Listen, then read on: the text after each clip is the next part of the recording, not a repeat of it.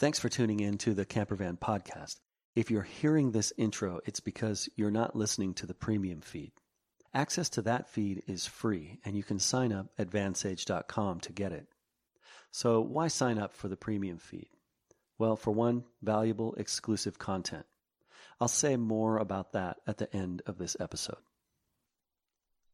I had a an old uncle who, uh, really interesting old guy. He he had actually installed the first phone lines in the the Seattle area way back in the day. Obviously, worked for the Bell Corporation or whoever whoever that was. Uh, anyway, he was also an avid RVer. He and my aunt, in the last fifteen or twenty years of of their lives, traveled all over uh, the U S after his retirement. And I have a lot of stories about Uncle Frank, but but this one relates to this this episode uh, of the Campervan Podcast. Uh, one day he told me that he had gone to have his oil changed in his car, and he brought his own filter and his own oil because he wanted to make sure that they put in the highest quality oil and the right oil for his car. And apparently he did this all the time.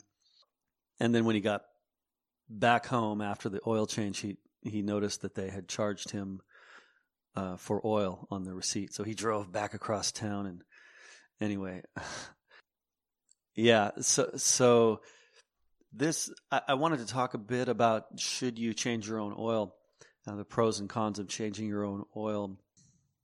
Now, obviously, this isn't for you if, if you're you have absolutely no desire in doing any mechanical stuff on your vehicle, um, or or maybe you don't have a garage. Not that a garage is required, but or maybe you're just traveling all the time and, and you don't have time to to to do it. Uh, I'll offer some some uh, resistance to, to all those things in this episode, but it's not for everyone. Uh, but there are some advantages to doing it yourself, and I'd like to point some of those out, uh, advantages that I've discovered on my own. And I think Uncle Frank probably should have done his own instead of paying somebody to do it if he was going to be so, so picky. Uh, you know, for, I don't have a Sprinter. Some of you do, I know, uh, obviously. And I was thinking, well, it's got to be complex because everything about the Sprinter is crazy and complex. But I thought, well, I'll just take a look. So I got on YouTube and, and I actually found a channel called Mercedes Sprinter D I Y, which I, I recommend. He, He just does a great job of explaining very carefully a lot of things about the Sprinters, and he has one particular episode, oil changing. I think it's between two thousand seven and two thousand nineteen model Sprinters, and it's as simple as any other vehicle, so you can do it. Let's see what else. Yeah, getting back to the do you need a garage, you really don't. As long as it's dry out, and, and heck, even if it's not, if you if you don't mind a little drizzle, all you need to do is is get under the vehicle and, and put a pan under there and drain the oil. Of course, there's more to it than that. But point is, you don't you don't need to be undercover, and you don't need a special floor or, or lots of equipment. And in fact, the gear necessary to to change your oil can be carried in, in your vehicle. It's it's almost nothing. Uh, we'll get I'll get into more of that in a minute. Now let's talk about more pros uh, of changing your own oil. It's almost always faster to do it yourself once you have a routine in place. So, for example, I have a galvanized uh, like animal feeding pan that's the big, I think it's probably twenty inches across and about four inches deep. And I just keep that on a high shelf in my garage. Again, you, you don't need to have, have that. But in, in my case, since I have access to a garage right now and and some storage, that's nice to have, and it and it's the perfect size, and my van holds five quarts, so that works. The Sprinter, by the way, holds something like twelve quarts, so you need a big bucket and cut it down and stuff. Uh, but and apparently uh, you can do it in, in the video that I mentioned. He he did it without jacking the vehicle up at all or anything like that. The, he just cut down like a two-gallon bucket a little bit, and it fit under there. But anyway, you can also use disposable pans, and there are pans available at dollar stores and, of course, at any uh, any auto supply or big box place with a like Fred Meyer with a with an automotive section. Anyway, it's often quicker to do to do it yourself, to change your oil yourself, because you think about it, you've uh, some places you have to make an appointment, and even if you don't, you have to drive across town. Oftentimes, there's a line or there's one or two people in front of you, and now you're sitting in the lobby or in your van waiting for your turn. And, you know, the thought process is, well, I'll get something else done. You know, I'll bring my computer. Come on, do we really do that? And I've found I can change my oil now in under about twenty-five minutes, probably closer to fifteen minutes if I were to rush it. But you don't want to rush something like that. And so taking my time, it's twenty to thirty minutes. And I know it gets done right. And I know the materials that get used. That's one of the things that's often discussed on uh, mechanical auto repair forums is uh, and, and Facebook's Facebook groups and all that is what kind of oil are, are they using at Jiffy Lube and the various other uh, fast oil changing places, and how can you possibly know if they're using the right oil and if the oil is of high quality? And you know, they've got these kids working there, and are they doing it right? And there are horror stories of, well, they left the drain pan uh, pan plug loose, and you know, a hundred miles later my crankcase was empty and things like that. And can you prove it? And uh, do you get to buy a new motor? Now, on the other hand, obviously you can just get on Google and you can find the highest rated quick oil change places and go there and you'll be fine.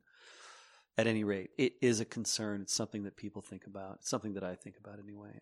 So what else? Uh, it's cheaper, definitely cheaper to change your own oil. You, I always get these great deals at O'Reilly's, and oftentimes for under twenty-five dollars, I can get a five-quart jug of oil plus a filter, and you're not going to you're not going to get your oil changed for, for that kind of money by someone else. And, but again, for me, it mostly comes down to the time. Even if it were forty dollars at the oil change place, I'd still rather save the time. I don't want to spend two hours dealing with, with a shop that's going to change my oil, and I think for the most part, it's a two-hour commitment at least to go somewhere and have it done. It's an opportunity to inspect the condition of your oil pan and other equipment in that area underneath the van. Oftentimes you can see belts, and of course you can see shocks and struts and springs and, and all that stuff. And, you know, while you're down there, you can glance around, bring a flashlight, glance around, you know, see what's going on down there.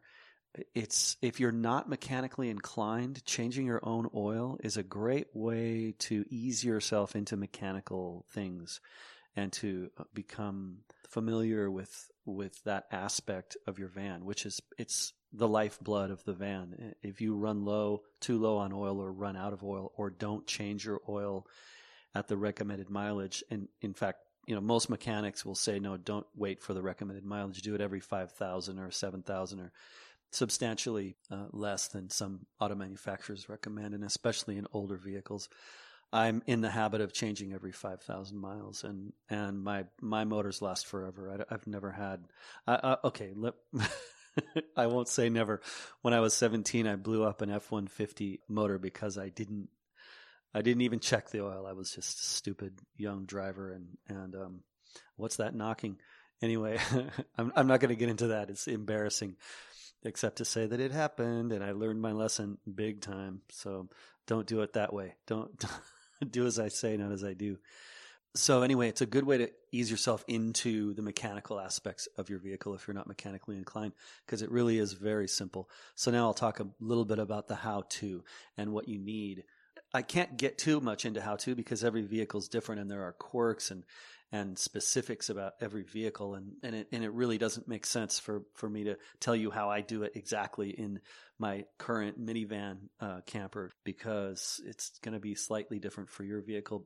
Uh, suffice it to say that one thing that's important, first of all, you want your motor to be warm. The warmer the better, up to a point. So make sure you've got at least fifteen minutes of driving on it or so, because oil is thinner when it's hotter, and you want as much of the old oil to drain out of, of the crankcase as possible when, when you're removing the old oil. So that's kind of step one. And then also, when you go to drain the oil, some will say, will recommend loosening the oil cap. I actually prefer to take the oil cap off completely, the filler cap that is, you know, up on top of the motor. And the reason for that is it's another reminder that you've just drained your crankcase before you close the hood, right? So, so if, if the cap is just loose, and let's say something comes up, and I go, and I, oh, oh my gosh, I got to run, I'm much less likely to just close the hood and move on if if that oil cap is off. So, and and okay, so the reason for loosening or removing the oil cap is is because it's kind of like if you, you know, with a water container, you need a you need a vent at the top for for water to flow out. at the bottom at the spigot, right? So that's the case also with your, your crankcase. You, you need that airflow from the top. So that's part step one. Then as far as what you need, I recommend leather, uh, rubber gloves, you know, or latex or latex free or whatever you need uh, to protect, protect your hands. You need an oil pan, one or two funnels, depending on what you do with the oil afterwards. We'll get into that in a second. Uh, the proper wrench for your particular drain plug, oil pan uh, drain plug nut or bolt rather. And it's typically somewhere between twelve and sixteen millimeters. And then a filter wrench for for some vehicles or, or some situations. And a filter wrench is just a strap wrench that wraps around the oil filter and gives you a few inches of leverage to get it started. Now, keep in mind, it's not necessary to tighten your oil filter to the point where it needs a wrench for removal. But if this vehicle's new to you or you've been uh, negligent in changing your oil for a long time, oftentimes that filter, the seal on the filter will have seized up a little bit and, and you'll need a wrench to take it off. So it's it's just good to have a filter or strap wrench, and they're cheap and something that doesn't take up a lot of space so that when it does come time, because it's the worst thing to drain your oil. You've got one vehicle, right? And you go to drain your, you drain your oil and then you go to change the filter, and it's done in that order, by the way, and you can't get the filter off. Now you have to put fresh oil in on top of a dirty filter to go drive to get a, a filter wrench. And, you know, obviously then you're just going to wait for the next oil change. So, so keep that filter uh, handy. Paper towels, a bunch of paper towels. Forget, you know, saving the environment right now. You're going to use a bunch of paper towels. You can use a rag if you're diligent. You want to put the rag in the, in some solvent later, and that's fine, but um, I just use paper towels. I, I since I reuse my oil pan every time, and it's a it's a, a galvanized metal pan. I keep I use some kind of a solvent. Typically, I just use some some gasoline, like like for your lawnmower, and I'll just I'll just pour a quarter cup or so into the pan after I've I've taken the old oil out, and I'll use that to wipe out the my oil pan so that it's cleanish and I can store it without it, and the gasoline evaporates very quickly. So for getting on the ground under the vehicle, if you have a nice smooth garage floor and you have a creeper, that's awesome. It's obviously the best way, and you probably wouldn't need this episode if you're if you have a creeper, which is just the board with wheels on it to easily roll around underneath the vehicle. Obviously, if you're if you're out on the road and you're going to change your oil at, you know, in some campsite or or a, a Walmart parking lot or a rest stop or something, then you're not going to have a creeper. So you can use a drop cloth, and that can just be a piece of plastic or an old blanket. Um, I I keep a an old dirty piece of of uh, plywood in the garage. I would use a blanket uh, uh, if I were doing it out on the road. So that's about it for the pros and cons of changing your own oil. You know, again, the, the cons are few. Um, mostly they're, I don't want to get dirty. and, and and I totally understand that. And, and there are some things that I won't touch on my van that I, or my cars, which I'd much rather have a professional deal with. But with changing my oil, you know, the biggest pros are, are uh, making sure it all gets done right and saving the time and money. So that's it. I'll see you on the road. Once again, if you're hearing this, it's because you're not getting the premium feed. Head over to Vansage dot com and enter your email address for exclusive access to free, valuable stuff. So what do you get? This is a daily podcast, but we only release six episodes on this public feed each week. Episode seven is only for premium members. When you sign up at Vansage dot com, not only do you get early access to the Campervan podcast episodes, you also get episode seven. Each week, I'll send you a link to download in advance all seven episodes for that week. Also, you get the Vansage dot com newsletter that includes exclusive articles and links to awesome van life stuff not available on the site or the podcast. I won't spam you or sell your email address. That would be ridiculous. I value your trust and promise not to abuse it. Again, all this is free, so head to Vansage dot com and enter your email address. Don't miss out on the valuable, free, exclusive extras. Okay, I have a favor to ask you. Please help get the word out. Nothing beats word of mouth, and the best way to achieve that in the modern era is to share the link to the Campervan Podcast on social media such as Facebook, Instagram, your blog, YouTube channel, or other platforms. You can also send it old school style via email or even text message. Also, iTunes reviews are much appreciated. If you feel compelled to head over to iTunes and give us five stars, that would be wonderful. Okay, thanks again for tuning in, and I will see you on the road. I got the blues about Miss So-and-so, and the dog got the blues about me. And I need this morning,